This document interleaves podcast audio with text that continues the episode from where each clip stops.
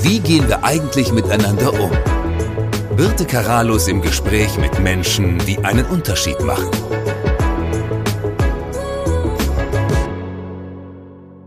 Wenn ich gefragt werde, wofür ich mit meiner Arbeit stehe, sage ich oft, ich stehe für den Klimawandel im menschlichen Miteinander, den wir dringend benötigen, um miteinander unsere größten Herausforderungen überhaupt bewältigen zu können. Doch andersherum ist auch der meteorologische Klimawandel für das menschliche Miteinander von zunehmender Brisanz. Lange bevor Klimaveränderung das heißeste Thema unserer Zeit wurde, klärte der bekannte Diplom-Meteorologe und Wettermoderator Sven Plöger über das Thema auf. Sachlich, fundiert und leidenschaftlich, aber ohne den moralisch erhobenen Mahnfinger. Ich erinnere mich gut an unsere erste Talkrunde und Svens so sympathische Art und vor allem war für mich schnell klar, da ist einer, der weiß, worüber er spricht. Zieht euch warm an, es wird noch heißer, ist das neueste Buch des Spiegel Bestseller Autors. Ich habe mich mit Sven in Darmstadt in den Klangkantine Studios getroffen, um mit ihm über dieses Spannungsfeld zwischen physischen und gesellschaftlichen Klimawandel zu sprechen. Also bei mir heute zu Gast ist Sven Blöger, der Meteorologe meines Vertrauens. Sehr gut. Das freut Bist du mich jemand, der, ich würde dich nennen, Erforscher von Wetter und Klima? Ja. Kann man so sagen. Ja. Kannst du grundsätzlich erstmal für den Anfang uns den Unterschied erklären? Was ist Wetter und was ist Klima? Wetter ist das, was man täglich spüren kann. Also mit all dem hin und her. Also was die Sinnesorgane erreicht. Also Beispiel, es regnet, du wirst nass. Das spürt man relativ sofort. Äh, Kälte, man friert, Hitze, man transpiriert, Sturm, es zerzaust die Frisur. Also das, was man spüren kann. Klima ist schlicht und einfach die Statistik des Wetters. Das heißt, man mittelt irgendwas. Man kann das über die Zeit machen. Also in der normalen Klimaforschung werden immer 30 Jahre betrachtet. Und das macht man deswegen, weil das angepasst ist an die menschliche Generation. Die dauert, so sagen die Demografen, 30 Jahre. Man könnte auch eine Million Jahre nehmen, aber dann musst du relativ lange warten, bis du eine Aussage treffen kannst. Also 30 Jahre ist gut. Und man kann einen Ort nehmen, welchen immer man will, oder über eine Fläche mitteln. Das kann man über ein Bundesland machen, über Deutschland, über Europa oder eben die ganze Welt. Und dann hat man das globale Klima. Das heißt also, Klima ist gemitteltes Wetter oder die Statistik des Wetters und der, mein letzter Satz dazu, weil er wichtig ist, weil er wichtig ist, ja, ich äh, will immer einen Dreiviertelstünder raushauen. Birte, das kennst du bei mir. Und das brauche ich hier auch. Ähm, das Wichtige ist, die beiden haben organisch miteinander zu tun. Mhm. Wenn du das eine änderst, mhm muss ich das andere ändern, weil das ja irgendwie organisch dasselbe ist. Ich finde es schön, mit so einem Profi über dieses alltägliche Thema zu reden, weil ich bin mhm. wirklich der Laie, der das erlebt. Also meine ja, Haare aber du hast Wetter mir, auch schon mal erlebt, gell? Meine Haare zeigen es mir frühzeitig an, ob es regnen wird oder nicht. Ja, also da unterscheiden wir uns. Da unterscheiden wir uns erkennbar. Aber weißt du, was ich in der Vorbereitung so dachte, mir rutschte beim Vorbereiten ähm, der, der, dieser Spruch raus, Wetterfrosch. Früher ja. ne, sind wir groß geworden mit den Wetterfröschen. Man hat die nicht mhm. so ganz richtig ernst gemacht. Es waren unheimlich sympathische Menschen, die so Pi mal Daumen sagen, regnet es morgen oder nicht. Und wenn es nicht gestimmt hat, sagte jeder, naja, komm, ist Wetter. Ja. ja. Das ist sehr professionell geworden. Ja, deutlich mehr. Früher war es die Wahrsagerkugel, ne? Ja. Da hast du die Kugel gehabt, da drauf gestarrt und dann oh, so leicht um und dann was rauskauen. Nein, auch das ist ein Scherz. Man hat ganz früher, als das alles mal so anfing mit der Wettervorhersage, also man kann jetzt natürlich tierisch in die Geschichte gehen, was allein mal ganz früher vor Evangelista Torricelli. Der wer ist? Tor. Das ist der, der entdeckt hat, dass es überhaupt einen Luftdruck gibt, dass Luft was wiegt. Früher hat man ja das gar nicht so ganz genau gewusst. Die Luft hat uns immer so umgeben, die war zwar da, aber nicht spürbar. Der Luftdruck ist für uns ja auch nicht spürbar. Jeder von uns trägt ja, je nachdem wie der eigene Körper so geformt ist, fünf bis zehn Tonnen Luft ständig mit sich rum. Nämlich die Luft bis ganz oben rauf in der Atmosphäre tragen wir. Unvorstellbar. Ja, mhm. aber wir können das, weil mhm. unser Körper so strukturiert ist, dass er diesen Druck aushält. Aber es musste mal einer feststellen, dass es den gibt. Evangelista Torricelli 1643, also hat das bemerkt. Und deswegen gibt es übrigens auf den Barometern, wenn du ein altes Barometer hast, da steht da oft Tor, T-O-R-R, mhm. mhm. Druckeinheit. Und das ist Millimeter Quecksilbersäule, MMHG. Und das wiederum ist von Torricelli. Das heißt, diese Dinge hat man bemerkt und ähm, im nächsten Schritt musste man ja dann irgendwie feststellen, wie entwickelt sich das alles? Wie entwickelt sich Wetter? Dann gab es früher noch in den, also das ging ja dann los, dass man Ende des, Moment, jetzt muss ich kurz überlegen, jetzt haben wir 21. Jahrhundert, mhm. Im Verlauf des 19. Jahrhunderts hat man dann mehr und mehr versucht, Wettervorhersagen zu machen. Man hat gemessen, man hat Druck gemessen, man hat gewusst, ah, da bewegen sich Luftmassen irgendwie hin und her. Und dann gab es natürlich nur empirische Regeln. Irgendwann hat man durch Messungen festgestellt, ach guck, da ist der Luftdruck tiefer, da ist er höher, tief, hoch, zieht, bewegt sich, Luftmassengrenzen, Fronten, das kam dann in den 20er Jahren des 20. Jahrhunderts auf, total aufregend, nach Bjertnäs da so. Die Skandinavier, die waren immer sehr aktiv, mhm. weil die, glaube ich, auch irgendwie sehr viel mit Wetter zu tun mhm. haben da oben. Und ähm, dann war das natürlich alles empirisch. Man hat geguckt, da ist das tief, dann wandert es dahin, welche Geschwindigkeiten hat das. Und dann erst, als der Computer aufkam, hat man versucht, die Vorgänge in der Atmosphäre, Achtung, jetzt wird spannend, mathematisch abzubilden. Nicht jeder hat Freude dran. Am Ende sind das, jetzt guck mal, das macht mir so einen Spaß, nicht lineare Differentialgleichungssysteme, die du lösen musst. So, jetzt ist spätestens dieser Podcast zu Ende, die Leute machen aus. Nein, aber das ist, da steht D nach DT irgendwas, das heißt, du leitest in der Zeit ab jetzt höre ich auf mit Mathematik und kannst für die Zukunft dann berechnen, wo bewegen sich die Drucksysteme, wo bewegen sich die Fronten. Und das, was da rauskommt, das ist das, was ich interpretiere und im Meteorologiestudium auch tatsächlich lerne, wie man da hinkommt. Also ich finde es ganz wunderbar, weil du mich jetzt zur nächsten Frage wirklich tatsächlich überleitest. Ich kann aber nicht auf deinen Zettel Nee, aber das, das nicht, ist sehr schön so. Also zum einen, was ich spüre, ist nicht nur, dass wir heute hier bei dem Podcast ganz viel Wissen mitbekommen und das schätze ich sehr, weil das ist wird's immer seltener von jemandem, der mhm. wirklich Ahnung hat.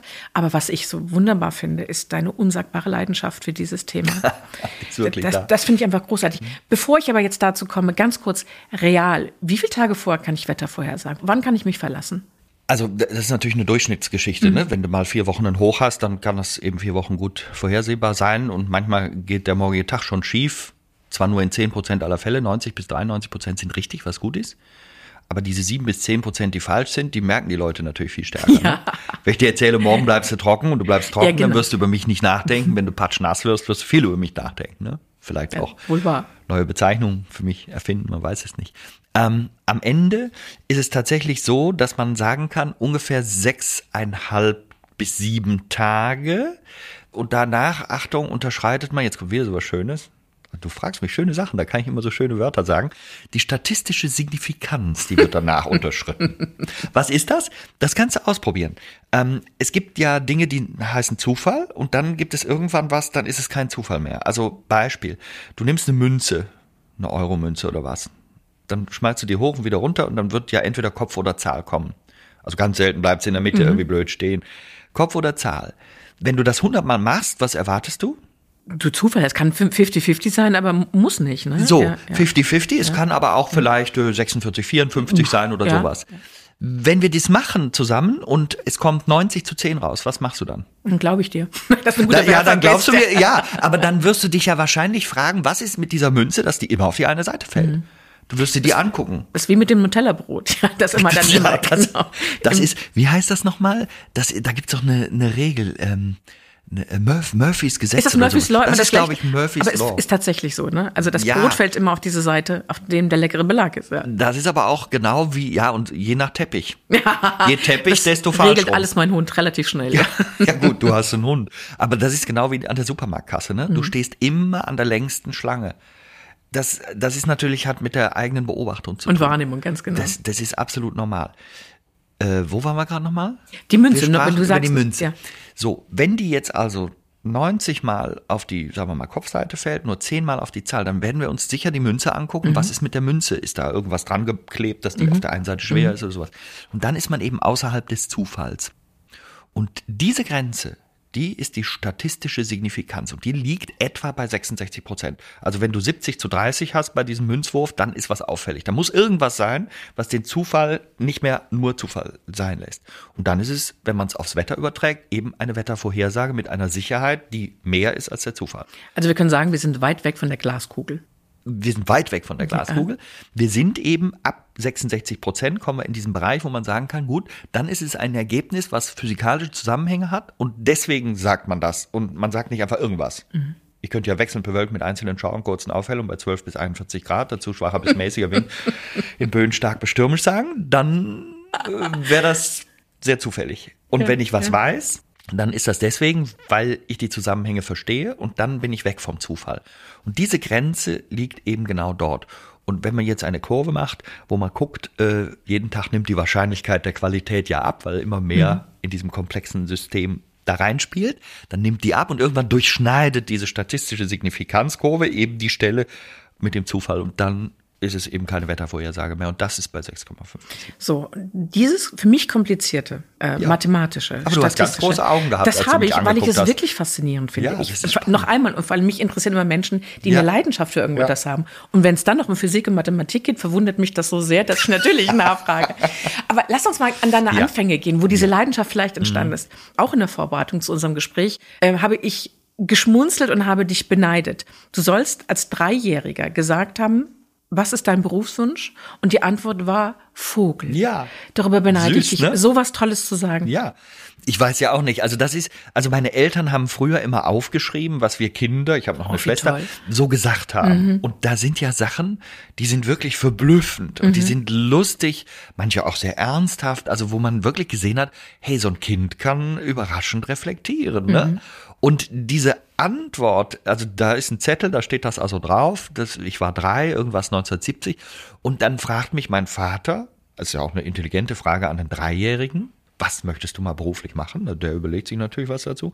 Und dann habe ich rausgehauen, Vogel. Großartig. Und das hat gezeigt, ich wollte immer irgendwas mit da oben. Ich war wirklich so ein Hans Kuck in die Luft Kind auch. Ich fand total spannend, was ist da über mir. Ich habe mir als ganz kleines Kind auch sehr eigene Theorien aufgestellt. Ich habe zum Beispiel damals gemeint, die Bäume machen den Wind. Schließlich bewegen die sich ja. Und dann müssen die ja die Luft bewegen. Ne? Und das hat mich so begeistert, dass ich versucht habe, in dieser kindlichen Welt das zu verstehen.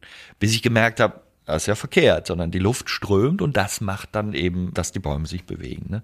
Und so kam ich diesem Thema langsam näher und äh, bin bis heute wirklich fasziniert von diesen ganzen Zusammenhängen. Also ich war auch, ich habe einen tollen Klassenverband gehabt, ich war auf einer großen Schule. Bei uns gab es aber, glaube ich, wenn ich mich richtig erinnere, niemanden, der sich mit dem Wetter beschäftigt hat. Wir sind ein ja. Jahrgang, so ein Pi mal Daumen, ja. ähm, oder Meteorologe geworden ist. Ja auch wieder gelesen, deine Klassenkameraden sollen relativ früh in der Schule schon gesagt haben, du wirst mal Meteorologe, also ja. du wirst dich mit dem Wetter beschäftigen und noch hinzu, du wirst uns das im Fernsehen erzählen. Bitte, wieso denn das? Ja, ich weiß nicht, ich habe damals immer, äh, also allen, die es auch nicht wissen wollten, diese Zusammenhänge aufgedrängt. Also ich habe das wahnsinnig gerne erzählt und, und ich fand das einfach so spannend. Ich musste das auch rauslassen und habe es aber, glaube ich, schon als Kind so erzählen können, dass ich meistens die Leute also ich weiß es natürlich nicht 100 Prozent oder auch nicht in jedem Fall, aber meistens eher nicht genervt, sondern eher begeistert habe. Mhm. Also mhm. klar, manchmal möchte man Dinge äh, nicht wissen, wenn da so ein Nerd um die Ecke kommt und ich möchte mich mit was anderem beschäftigen und dann knallt er mir da irgendwas vom Wetter rein. Aber meistens habe ich es wohl so gemacht, dass die gesagt haben, hey, das ist ja total interessant, was du mir da erzählst. Und das hat mich begeistert. Und dann haben die Schüler alle gesagt, ja, du bist später mal der, der im Fernsehen Wetter ansagt. Ich war, glaube ich, der Einzige, der das weder gewusst noch geahnt hat. Aber das gibt's ja, diese Vision, die einen dann wahrscheinlich ja. irgendwie für, äh, hinführt. Und ich ja. erinnere mich, ich habe vor Ewigkeiten beim HR angefangen, Journal als Ach, Journalistin, oh. und war immer noch damals bei Dr. Uwe Wesp im Wetteramt oh, in ja. Offenbach, weil wir einen Wetterballon hatten und hatten Natürlich. das Wochenendwetter. Mich hat das schon immer fasziniert. Das hast du gemacht, diese hm. Wetterballon. Hm. Ach, das ist doch spannend, Siehst du oder? schon wieder etwas, was uns verbindet. Ja, du bist ja, quasi doch auch Meteorologin. Das hast du mir bisher nie so richtig klar gemacht. Das sind nicht nur meine Haare, die mir rechtzeitig anzeigen, wann es regnet. Ist, da ist mehr da ist mehr. Das heißt, viel Wissen kommt durch Birte Karls, die damals. ja, ja, du, heute fliegen Wetterballons ja um die Welt, äh, mhm. aus ganz anderen Gründen und werden abgeschossen. Ja, ja also. das ist, äh, ich weiß auch nicht, ob es nur immer Wetterballons ist sind. Ist Wetter mittlerweile das, politisch? Ähm, ja, natürlich durch das Klimathema. Ne? Mhm. Also ähm, Wetter selber ist Wetter, das hat jeder verstanden, da macht die Natur irgendwas. Aber wir als menschliche Gesellschaft durch die Emission von Treibhausgasen nun mal. Wir ändern das alles, was da abläuft. Wir spüren das. Der Klimawandel wird haptisch. Wir machen uns Sorgen und wissen nicht so richtig, äh, wie wir ins Handeln kommen. Das ist das, was wir beobachten. Und damit braucht es politische Rahmenbedingungen. Wir sind viel zu langsam. Wir haben eine Welt, die im Moment auch keine leichte ist wenn man da drauf guckt, wenn man plötzlich sieht, dass ganz offen, das wird aus meiner festen Überzeugung auch die nächsten Jahrzehnte bestimmen, das wird ein Wettstreit sein zwischen Demokratien und autokratischen Systemen gerade der Gedanke USA-China, das wird etwas sein, was uns ähm, quasi den Atem nimmt, aus meiner Sicht, um guten Klimaschutz auf der großen Ebene wirklich voranzubringen. Zumindest wird es der Sache schwieriger machen, ne? wenn sich zwei große Blöcke nicht einig sind an vielen Stellen. dann muss das kein Hilfsmittel sein, um besser klarzukommen. Das heißt, das ist etwas, wo ich sehr drüber nachdenke. Wir müssen es ja auf der großen politischen Bühne schaffen. Es ist gerade jetzt vor kurzem wieder der neue IPCC-Bericht vom Intergovernmental Panel on Climate Change, so heißt IPCC mhm. auf, mit allem ausgesprochen. Ähm, die forschen ja gar nicht selber, ne? die stellen Forschungsberichte weltweit zusammen und das IPCC hat jetzt wieder gesagt, wir werden das 1,5 Grad Ziel reißen. Das sage ich schon seit fünf Jahren, nicht weil ich klüger bin als die Leute vom IPCC, sondern weil es eben so ist, dass viel zu wenig passiert auf dieser Welt. 1,5 werden wir reißen. Die WMO, die Weltmeteorologieorganisation, hat gesagt, mit einer Wahrscheinlichkeit von 50 Prozent schon 2026. Wir sind jetzt bei 1,2. Übrigens den Vergleich zu machen, vielleicht das auch mal gesagt zu haben, zum vorindustriellen Niveau. Das ist also 1850 bis 1900 und das mit heute verglichen. Das ist das, wo man dann guckt, 1,2 global, 1,5 ist das Ziel, 2026 mutmaßlich mit einer Wahrscheinlichkeit von 50 Prozent gerissen nach BMO. Und das IPCC sagt nun, äh, dass wir wahrscheinlich dann wirklich dauerhaft in den 30er Jahren dieses Jahrhunderts das reißen werden. Und das macht Wetter extrem politisch. Mhm. Und dann heißt mein Podcast ja, wie gehen wir miteinander um? Mhm. Ich finde das ein sehr anschauliches Beispiel, wie wir miteinander umgehen. Ja. Und ich mag Naivität, weil Naivität auch ermöglicht. Und ich ja. finde, wenn du Naivität auch mit kindlicher Sichtweise siehst, ja. können wir ganz, ganz viel von lernen, so weil wir es nicht so kompliziert machen. Richtig. Also ich sage jetzt mal ganz naiv, ich kann mir nicht vorstellen, dass irgendjemand möchte, dass wir in einer Umwelt leben, die nicht mehr lebbar ist oder dass wir darin nicht mehr leben können, weil es zu heiß ist, weil es vertrocknet, kein Wasser da ist. Für mich einer meiner größten Leidenschaften sind Bäume. Da bricht mir das Herz jedes mhm. Mal, wenn ich sehe, dass mein Wald, in dem ich wohne, immer dünner wird. Ja, also ja. so.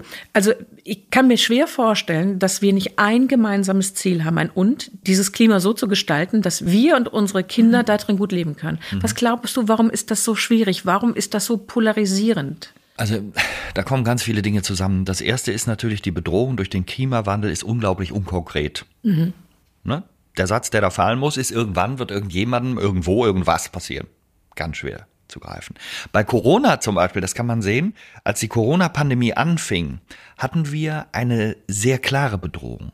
Da ging es um Wochen und Monate und wir wussten, wir sind einer Gefahr ausgesetzt, die wir noch nicht ganz greifen konnten, wo uns aber schon klar war, auch zum Beispiel durch die Bilder aus Italien damals mit den Särgen und so weiter, huch, das ist gefährlich, wir müssen uns schützen und dann haben wir sehr schnell die Bedrohung erkannt, Maßnahmen ergriffen, wie wir damit umgehen können. Die haben nicht alle mitgetragen und so, das ist bei einer Gesellschaft normal. Aber insgesamt weltweit wurde ja sehr intensiv reagiert und viele Politiker und Politikerinnen haben ja auch sehr klar Regeln beschlossen, die nicht immer nur auf Gegenliebe stießen. Beim Klimawandel traut man sich viel weniger, weil es so ein schleichender Prozess ist. Er entzieht sich praktisch unserem Zeitverständnis. Es geht um Jahrzehnte. Es geht möglicherweise um Zeiträume über das eigene Dasein hinaus da muss ich erstmal verstehen, ich sag manchmal den Leuten, guckt mal nach, ob ihr Kinder habt, ne? Also manche wissen das ja gar nicht so genau. Und wenn man dann für sich selber beschließt, mir ist das Thema eigentlich egal, dann kann man ja sagen, hm, ich habe aber Kinder und für die spielt es eine Rolle oder meine Enkel. Das heißt also, die Unkonkretheit der Bedrohung ist mal ein Punkt. Es entzieht sich unserer Zeitskala, ist der zweite Punkt. Und der dritte Punkt ist natürlich, jeder Einzelne merkt doch gar nicht, was er tut. Wir sind acht Milliarden und in Summe von acht Milliarden Handlungen, die wir ja nicht bösartig begehen, sondern wir haben unser Leben so gestaltet, unseren Wohlstand so gestaltet, dass wir Energie benötigen, um zu leben und diese Energie zu erzeugen, erzeugt wiederum Emissionen, das schädigt die Atmosphäre.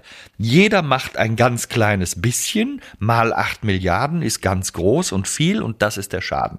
Das führt aber dazu, dass jeder Einzelne natürlich nicht sehen kann, also du, wenn du jetzt irgendwas machst, siehst du ja nicht, hoch, die Welt verändert sich, weil ich, Birte Karalus, dies oder jedes getan habe. Und zwar in beiden Richtungen. Das heißt, der klimafreundliche Mensch, der sich sehr stark überlegt, Mensch, jetzt ändere ich wirklich was, jetzt, ich verstehe das Problem und ich ändere das, ich werde, sagen wir mal, Vegetarier, ich kaufe ein Elektroauto, ich fahre Fahrrad, ich fliege nicht mehr und so weiter. Dieser Mensch, der das tut, wird exakt die gleiche Welt sehen wie der Nachbar, der meinetwegen die größte Umweltsau ist und sagt, ist mir doch egal. Das heißt, auch das ist ein großes Problem.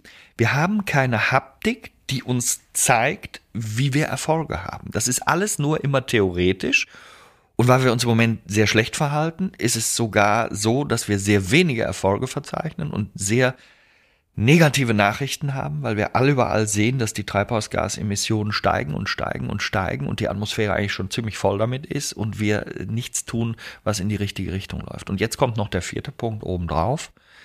Dann haben wir so ein Konglomerat, das ist natürlich die Interessenlage. Es sind einfach so viele Interessen, die sich hier bündeln oder auch gegeneinander arbeiten. Und viele, das ist nun mal ganz einfach zu sagen, da ist das kurzfristige monetäre Interesse allen anderen Dingen überlegen, sodass dann äh, dieses große Thema einfach hinten rüberfällt. Und das kann man auf den unterschiedlichsten Ebenen. Also du kannst in der Familie anfangen in der Familie mit vier Leuten plus vielleicht noch ein Hund und, oder ich sage immer gerne Wauwau, da habe ich unheimlich Spaß. Ein Wauwau, da freue ich mich immer. Ähm, das Kindliche so, in ne, mir. Das, kind, das ist so das Kindliche in mir. So, und da sind die Interessen ja schon verschieden. Also das von dem Hund können wir mal ein bisschen nach ad acta stellen, aber in der Familie schon, wie schwierig ist das? Äh, dann gehen wir auf die größere Basis von Kommunen, von, wenn man jetzt Deutschland anguckt, von Ländern, also den einzelnen Bundesländern, bis hin zu Staaten. Und wenn man jetzt mal den ganz großen Teil aufmacht mit den Staaten, einmal kommen natürlich die wirtschaftlichen Dinge, und ich will jetzt aber auf die staatliche Ebene. Wir haben 194 Länder auf dieser Welt. Die sind sehr unterschiedlich groß, mit sehr unterschiedlicher Wirtschaftskraft, mit dementsprechend sehr unterschiedlichem Interesse, mit sehr unterschiedlichem Machtinteresse. In ganz fürchterlicher Weise können wir das im Moment in Europa an einem Krieg sehen. Das ist unerträglich und natürlich auch einer ganz unterschiedlichen geografischen Lage. Die sind ja alle woanders. Das heißt, die Bedrohung durch den Klimawandel ist natürlich auch von Land zu Land verschieden und der Toppunkt obendrauf, die Kultur ist hoch verschieden. Wir haben unsere Denkweise, aber in anderen Ländern gibt es eine andere Denkweise, ohne jetzt vielleicht direkt sagen zu können, was ist falsch und was ist richtig. Ich bin großer Freund der Demokratie, das ist eine gute Sache, aber so wird nicht überall gedacht. Und an dieser Stelle kommt man dazu, festzustellen, hey, das ist ziemlich kompliziert. Ja, nicht nur kompliziert, wenn ich dir zuhöre und du bist ein Aufklärer in Sachen Klimaveränderung, Klimawandel, was lässt dich denn da, nachdem du das alles so aufgezählt hast, und daran werden wir, glaube ich, wenig ändern, äh, gerade wenn es in anderen Ländern ist, was lässt dich denn da noch optimistisch bleiben? Das ist tatsächlich manchmal auch schwer. Also mhm. selbst wenn ich mir, also das ist immer lustig, wenn ich mir zuhöre, klingt komisch. Also ich, ich frage jetzt nicht mich selbst als Experten, ich frage schon andere, aber dann versuche ich diese Dinge zusammenzubringen, im Kopf auch gedanklich. Ich versuche auch immer einigermaßen mehr zu tun als nur Meteorologie. Ich versuche auch, sagen wir mal, ein bisschen Gesellschaftspolitik zu verstehen, einen politischen Einblick gesamthaft zu haben. Also wirklich dieses Große und Ganze zumindest zu verstehen, so wie, wie meine Möglichkeiten sind. Ja, Optimismus ist schwer. Also der kann auch, wenn ich jetzt nach dem letzten Satz jetzt sage, ja, ich bin aber optimistisch, dass wir es hinkriegen, würde man sagen, ja, der reflektiert und dann ist er ganz naiv. Es gibt für mich aber ein paar Punkte. Der erste Punkt ist, was wird für mich besser, wenn ich jeden Optimismus verliere? Also wenn ich jetzt eine grundsätzlich dystopisch apokalyptische Weltsicht einnehme und sage, wir schaffen sowieso nichts, was wird besser? Nichts. Ja. Nichts. Und in dem Moment sage ich mir, na ja, jeder an seiner Stellschraube. Ne? Also ich kann vielleicht, weil ich Meteorologe bin, dieses Thema inhaltlich gut übersetzen. Wieder jemand anders kann vielleicht politisch tätig werden. Wieder jemand anders ist vielleicht im mittelständischen Unternehmen, steuert da was, kann Ideen umsetzen. Wieder jemand anders ist Leiter eines Großkonzerns und hat vielleicht wirklich verstanden, wie wichtig das ist und das nicht nur der äh, quartalsmonetäre Erfolg äh, das Lebensheil für alle Zukunft ist. Ähm, wer das verstanden hat, hat Stellschrauben. Ne? Also alle Menschen haben irgendwelche Stellschrauben. Wieder jemand sagt, ich muss Aktivist sein, ich muss protestieren. Alles ist möglich.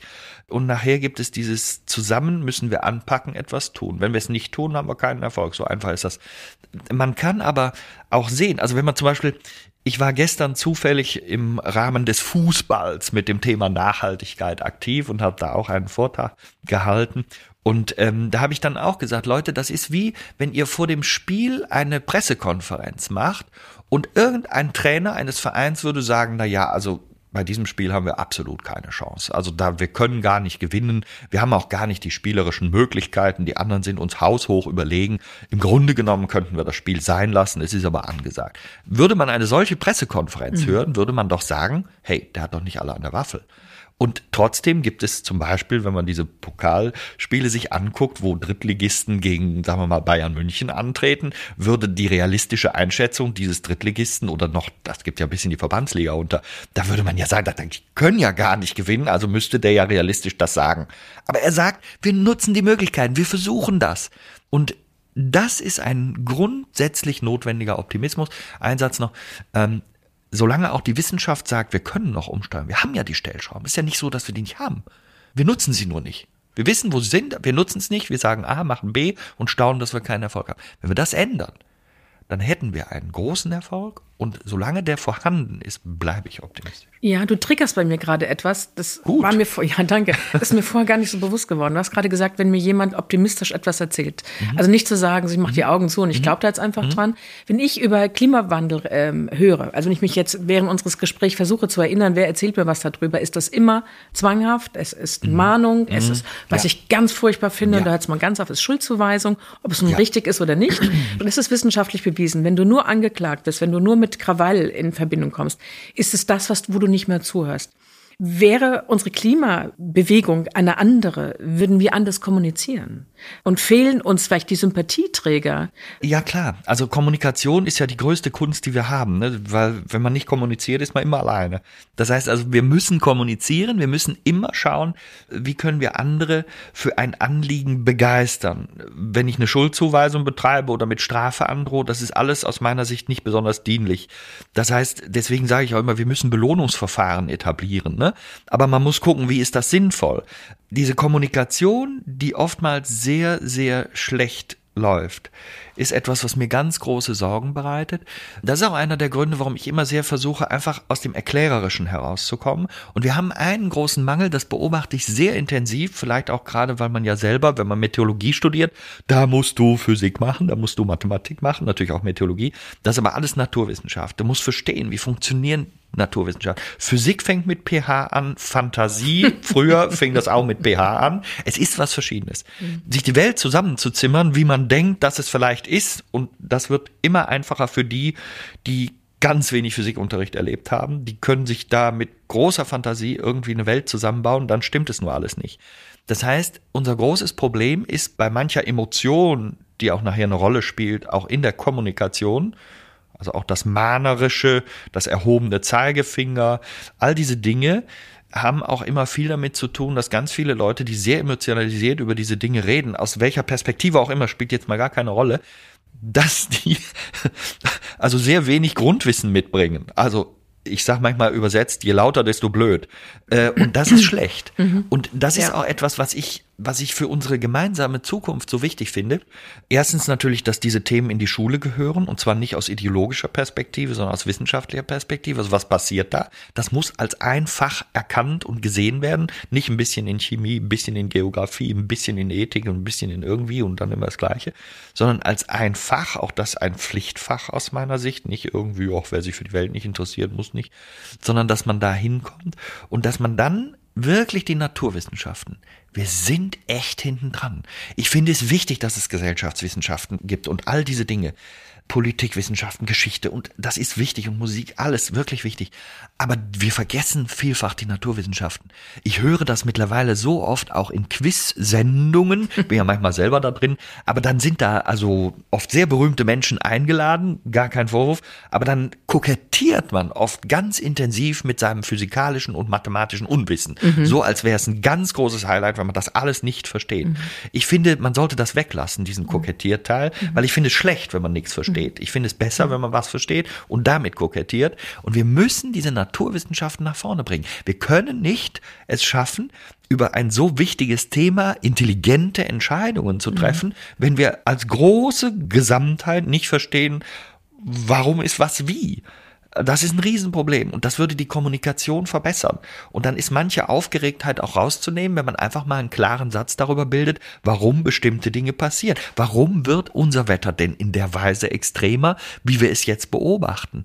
dann sehe ich, dass ganz viele Leute überhaupt nicht wissen, wie sind die Zusammenhänge. Und wenn man das alles nicht versteht, dann ist es ganz leicht, auch sich dagegen zu wehren, weil man sagt, ja, da kommt doch nur einer, der hat sein Eigeninteresse, deswegen oktroyiert er mir das jetzt hier und äh, ist doch viel besser, wenn ich mich mal dem Mainstream entgegensetze. Es muss kein Fehler sein. Man muss nicht immer dem Mainstream entsprechen. Es ist aber schlecht, wenn der Mainstream zum Beispiel als Grundlage ja, nicht die Physik hat. Das ne? ist schon, wenn ohne, ohne das, Wissen wirst du keine ja, Glaubwürdigkeit kriegen und somit Wissen, auch kein Vertrauen. Ja. Wissen ist Macht. Und den Satz mhm. habe ich mal in meinem, jetzt komme ich mir gerade vor wie bei der Feuerzangenbowle, der eine Lehrer, der immer so, in meinem Buch. Also deswegen mein Satzanfang, aber in meinem Buch habe ich tatsächlich, da hatte ich mal beim Schreiben, du hast ja beim Schreiben, du kennst das ja mhm. selber, da fallen einem ja manchmal, man reflektiert, man denkt nach, man hat ja ganz ruhige, in sich gekehrte und manchmal natürlich auch ganz andere Momente, wo man sich mit Wissenschaftlern austauscht. Aber da habe ich damals den Satz von Sir Francis Bacon, der da lautet, Wissen ist Macht, habe ich dann umgedreht auf Unwissen ist Ohnmacht. Und den finde ich für diese Frage viel stärker. Wenn wir als Gesellschaft wirklich ständig gar nicht wissen, was gut oder was schlecht ist und wie wir handeln müssen und das auch nicht transportieren, also kommunizieren können, hey, dann wird es nicht besser. Nee. Und das ist unser Problem an vielen Stellen. Das glaube ich. Und deswegen ist das, dieses Thema auch so, so wichtig und so übertragenden Sinne auch politisch. Ich habe meinem, einer meiner Arbeitssätze heißt, uh, we need a climate change in humanity. Also wir brauchen ähm, einen Klimawandel im menschlichen Miteinander. Und meiner Meinung nach würden sich dadurch viele Sachthemen auch wieder auflösen. Weil wenn ich eine Beziehung wieder zu meinen Mitmenschen kriege, wenn ich eine Beziehung zur Natur wieder habe, habe ich einen ganz anderen Respekt und Achtsamkeit und möchte, dass es vorangeht. Was glaubst du denn, was könnte man, was könnte man da machen? Zunächst mal hast du gerade ein Wort gesagt, was ich so wichtig finde, das ist Respekt. Diese Erkenntnis, dass der Planet nicht uns braucht, sondern wir ihn die ist ja von großer Banalität, ist aber vielen Leuten in ihrem Alltag nicht mehr klar. Wir haben uns so viel und weit von der Natur entfernt. Das ist nicht immer nur ein Vorwurf. Wir haben tolle, spannende Technik. Ich bin überhaupt kein Technikfeind. Ich bin auch der Meinung, dass wir einige unserer Probleme mit Technik lösen können. Technik sinnvoll angewandt mit der Idee, den Horizont der Möglichkeiten zu erweitern, im Idealfall aber eben nicht so, dass man alles andere drumherum kaputt macht. Also Technik mit zu vielen Nebenwirkungen, die man dann außer Acht lässt, ist wieder nicht gute Technik. So. Das heißt, das ist sicher ein Punkt. Also der Respekt gehört aber als Fundament dazu. Wenn wir das nicht schaffen, dann werden wir an dem Thema wahrscheinlich wirklich Scheitern ist immer ein hohes Wort. Ja, aber ich glaube, aber in Konflikte kommen, hm. die so viel größer sind als das, was wir mhm. wollen und uns vorstellen können, dass wir das erlernen müssen. Du fragtest aber ja nach dieser Fragestellung der Kommunikation so ein bisschen oder was war? Ich muss mich nochmal ja, zurückführen. Ich habe gesagt, wenn wir an das menschliche Miteinander müsste sich ändern. Ja, das Miteinander, ja. genau, das mhm. war der Punkt und damit ja irgendwo die Kommunikation. Wir erleben ja jetzt, ähm, ich weiß es ja nicht, ich bin ja selber gar nicht bei Social Media, aber ich habe manchmal das Gefühl, das ist gar nicht so sozial, was da drin steht, wie Wunderbar. das, was draufsteht. Also man man entwickelt also diese Form der Anonymität also ich muss einen Satz vorwegschicken. Also nochmal, ich bin gar nicht in Social Media. Ich weiß Und du durchaus, lebst trotzdem. Ich lebe und gut. Und sag bloß, du hast Freunde. Ja, ich, ich nein, ich habe keine Freunde. Nein, nein, nein. Sowas kenne ich nicht. Brauche ich auch nicht. Ich bin ganz autistisch in mir. Nein, nein, natürlich habe ich Freunde und ich bin froh, ich habe viel mehr Zeit für die Freunde. Wenn ich den ganzen Tag Social Media befüllen müsste für Leute, die ich überhaupt nicht kenne, äh, dann hätte ich wahrscheinlich weniger Freunde. Ne? Also die Zahl der Klicks ist aus meiner Sicht nicht Freundschaft zwingend. Ich möchte aber jetzt hier auch nicht anfangen, Social Media zu verteufeln, weil ich durchaus der Meinung bin, dass natürlich vieles, nimm alleine eine Flutkatastrophe, wie sich über Social Media Hilfe also organisiert hat, ähm, wie man auch Themen transportieren kann, auch eine, viral wird ja immer gesagt, auch sinnvolle Dinge können sich schnell verbreiten. Leider sind es oft die Sinnlosen, die viel schneller gehen, viel mehr Tragweite kriegen. Das scheint irgendwie menschlich zu sein. Ähm, aber der Punkt war ja Social Media als Gedanke. Anonymität führt oft dazu, dass man verbale Grenzüberschreitungen sehr schnell macht. Man sitzt so für sich da, hat vielleicht so den Grundgroll gegen die Welt. Es hat ja vielleicht auch Gründe, warum man für sich da stundenlang nur und ausschließlich vor dem Computer sitzt. Ne? Das hat auch möglicherweise, wenn man sich so verhält, mit einem selber zu tun. Auch das darf man reflektieren, theoretisch.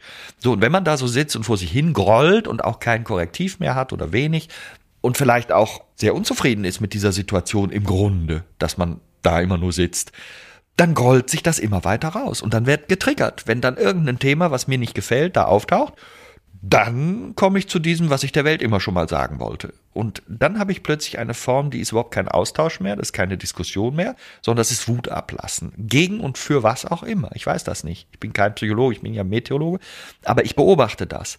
Und von daher gehört für mich einfach dazu, wir müssen wieder viel mehr zusammentreffen. Und zwar nicht immer nur ich habe auch nichts gegen Partys, also man muss immer furchtbar aufpassen, wenn man sich äußert. Das meine ich nicht ausschließlich. Das darf man alles mal auch mal haben, um Gottes Willen. Aber auch so diese typischen Treffen, wo man zusammen essen geht, sich unterhält, mal Themen aufmacht und sich wirklich mal auch im Freundeskreis, das erlebt man ja oft, anhört, wie auch gerade diese Klima- und Umweltthemen, das bewegt ja alles. Ist ja nicht so, dass niemand sieht, was da draußen passiert. Und dass man diese Themen mal zulässt, auflässt, sich mal anhört. Also zuhören spielt eine Rolle. Nicht nur sein eigenes Weltbild verkaufen. Das ist ja mittlerweile auch etwas, was ich in den Talkshows beobachte. Ich bin ja manchmal selber Gast und ähm, manchmal strengt es mich sehr an, wenn ich spüre, dass das eher so ein Hahnenkampf ist. Wer gewinnt rhetorisch mit der Idee, so seine Meinung durchzusetzen? So es. geht um Gewinn und Verlieren so. und nicht um das Auseinandersetzen, um Dinge zu erfahren. Und das ist sehr schlecht, weil das eigentlich ist doch, wenn der andere redet, kann ich ja den größten Gewinn haben, weil meine Dinge, die weiß ich ja schon. Da bist du aber sehr weit. Ich glaube, oh. das ist etwas, was uns wirklich gut zu Gesicht ja? stehen würde. Für mich ist übrigens Zuhören die Königsdisziplin der Freundlichkeit. Ja. Ich glaube, das ist etwas, sich wirklich die Zeit zu nehmen, den anderen zu verstehen, die Perspektive ja. einnehmen zu können. Ich muss sie nicht übernehmen, darum geht es gar genau. nicht. Aber diese wunderbare Gabe und diese Zauberkraft hat Zuhören. Ja. So diese alte Kulturdisziplin, die uns wirklich verloren geht. Wir sind alle so. im Missioniermodus. Ja. Aber das ist vielleicht auch durch unser Hamsterrad. Wir haben heute, das muss man sich mal überlegen, wir haben zwar immer mehr Informationen, also was kriegen wir nicht jeden Tag von Latz geballert? Und da ist ja auch nicht alles schlecht, um Gottes Willen. Aber wir haben eine, ich sag manchmal, mediale Schnipselwelt dazu und transformiere die jetzt mal auf das Thema Klimawandel. Das gibt's ja in allen Bereichen. Ich kenne mich da jetzt aus. Jeden Tag werden ganz viele Menschen ohne jegliche Einordnung mit ganz vielen Informationen vollgestopft. Wenn einem irgendwann mal dieser gefühlte Kontrollverlust passiert, das heißt, ich habe immer mehr, ich kann es gar nicht mehr sortieren. Ich weiß auch nicht mehr, was ich für eine Meinung eigentlich bilden soll, weil das geht viel zu schnell. Also ein Überangebot an Informationen muss uns nicht zwingend schlauer machen, sondern manchmal auch verwirren. Und ich sage auch manchmal den Satz, also wir wissen natürlich kollektiv als Menschheit immer mehr, aber das, was der Einzelne in sich tragen kann von diesem immer mehr, wird ja immer weniger. Das heißt, unser Wissensanteil am Gesamt, mhm. also deswegen gibt's ja keinen Universalgelehrten mehr wie Leibniz. Da hat man gesagt, ah, Leibniz ist wohl der letzte Universalgelehrte, irgendwie im 18. Jahrhundert. Das ist ja lange her. Heute kann niemand mehr universalgelehrt sein. Das heißt, ich habe immer noch einen, immer nur einen Ausschnitt. Das heißt, wenn ich mich wirklich weiterbilden will, muss ich auch Menschen vertrauen, die mir etwas mitgeben. Und hier richtig von falsch zu unterscheiden. Stichwort Fake News. Das ist irre schwer. Also es ist ein Riesenfeld, was man da aufmacht. Aber dieses Zusammenkommen, dieses Vertrauen, dieses nicht alles nur über den Computer und Social Media zu erledigen. Ich glaube, das wären. Ich glaube, auch analoge Welt tut wirklich gut. Also Menschen als Super Menschen gut. zu sehen und zu begegnen. Ja. Und auch was du gerade gesagt hast, äh, wir müssen verstehen, dass wir immer nur einen kleinen Teil sehen. So und wir müssen aufhören, über das Ganze dadurch beurteilen zu glauben. Ja. Ne? Und äh, meistens dann auch noch gleich zu richten. Auch das schönste Gespräch muss am Ende kommen. Ach, ja. ich komme jetzt gerade in Frage. Ich, ich dachte, wir machen schön. noch ein anderthalb Stunden. Ich habe etwas ganz Schönes von dir gelesen. Und ich rede ganz oft über Vorbilder. Ich frage Menschen immer so, was ist, wer ist denn mhm. dein Vorbild? Ganz kurz, hattest du eins? Tatsächlich Einen? nie so einen konkreten Mensch als mhm. Vorbild. Dafür bin ich, äh, es gäbe sicher ganz viele, die es sein könnten, mhm. gar keine Frage.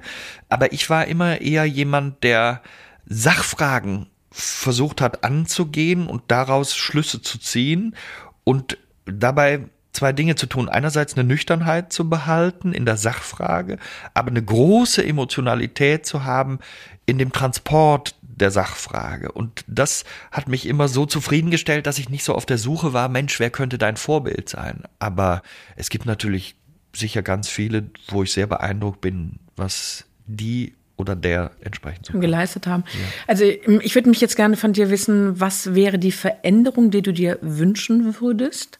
Was dann wirklich eine, eine große sichtbare Veränderung bringen könnte.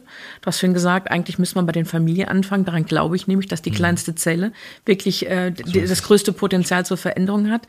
Also was wäre deine Veränderung? Aber ich möchte bei dem Vorbild nochmal bleiben, weil wenn es denn stimmt, und das äh, schreibe ich dir jetzt mal zu, du nennst nicht Vorbilder, sondern Vorleber.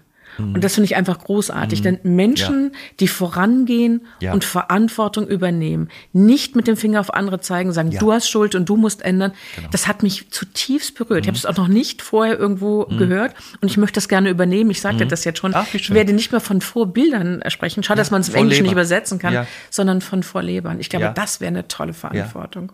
Also das ist, Veränderung. ja, also das ist genau meine Meinung, weil ich dadurch einfach im positiven Sinne angeregt werde, vielleicht etwas nachzumachen. Also das ist ja vollkommen egal, was es ist.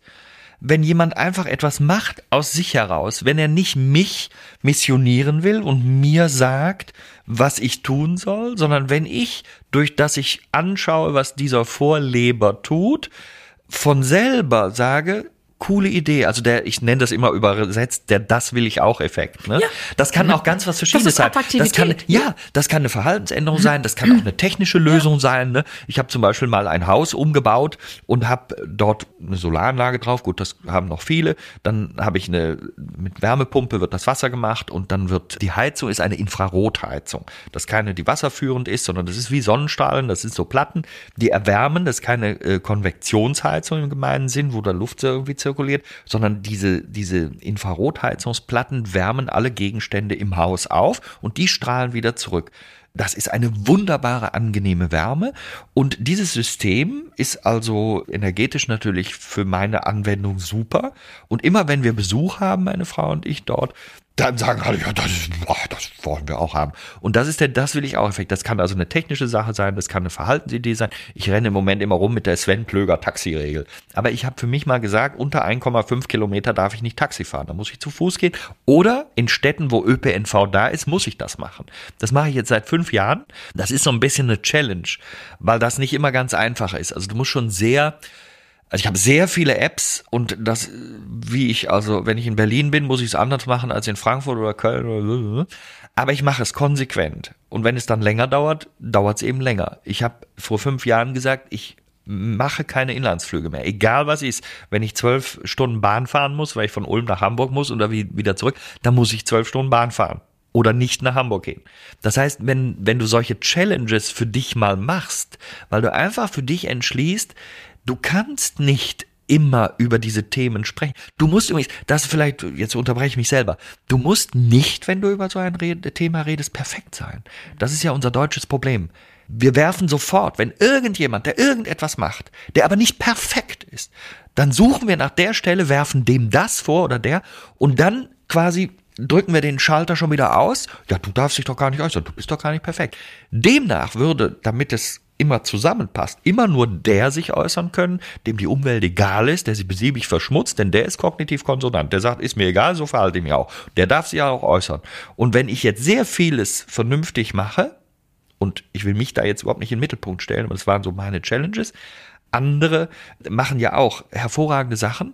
Und sobald sich eine solche Person äußert, ist sie immer zur Hälfte schon wieder drin. Weil Ja, es das ist nicht ganz schwierig, ne? Das dass man das Haar in der Suppe sucht und sagt, du darfst gar aufhören, nicht. Einfach Aufhören. tun. Jeder, der was in die richtige Richtung macht, das sollte gelobt werden, das sollte besprochen werden, damit man einfach Bock und Lust hat, äh, in diese Richtung zu gehen. Und wir müssen einfach auch mal anfangen. Wir wollen am grünen Tisch die hundertprozentige Lösung haben.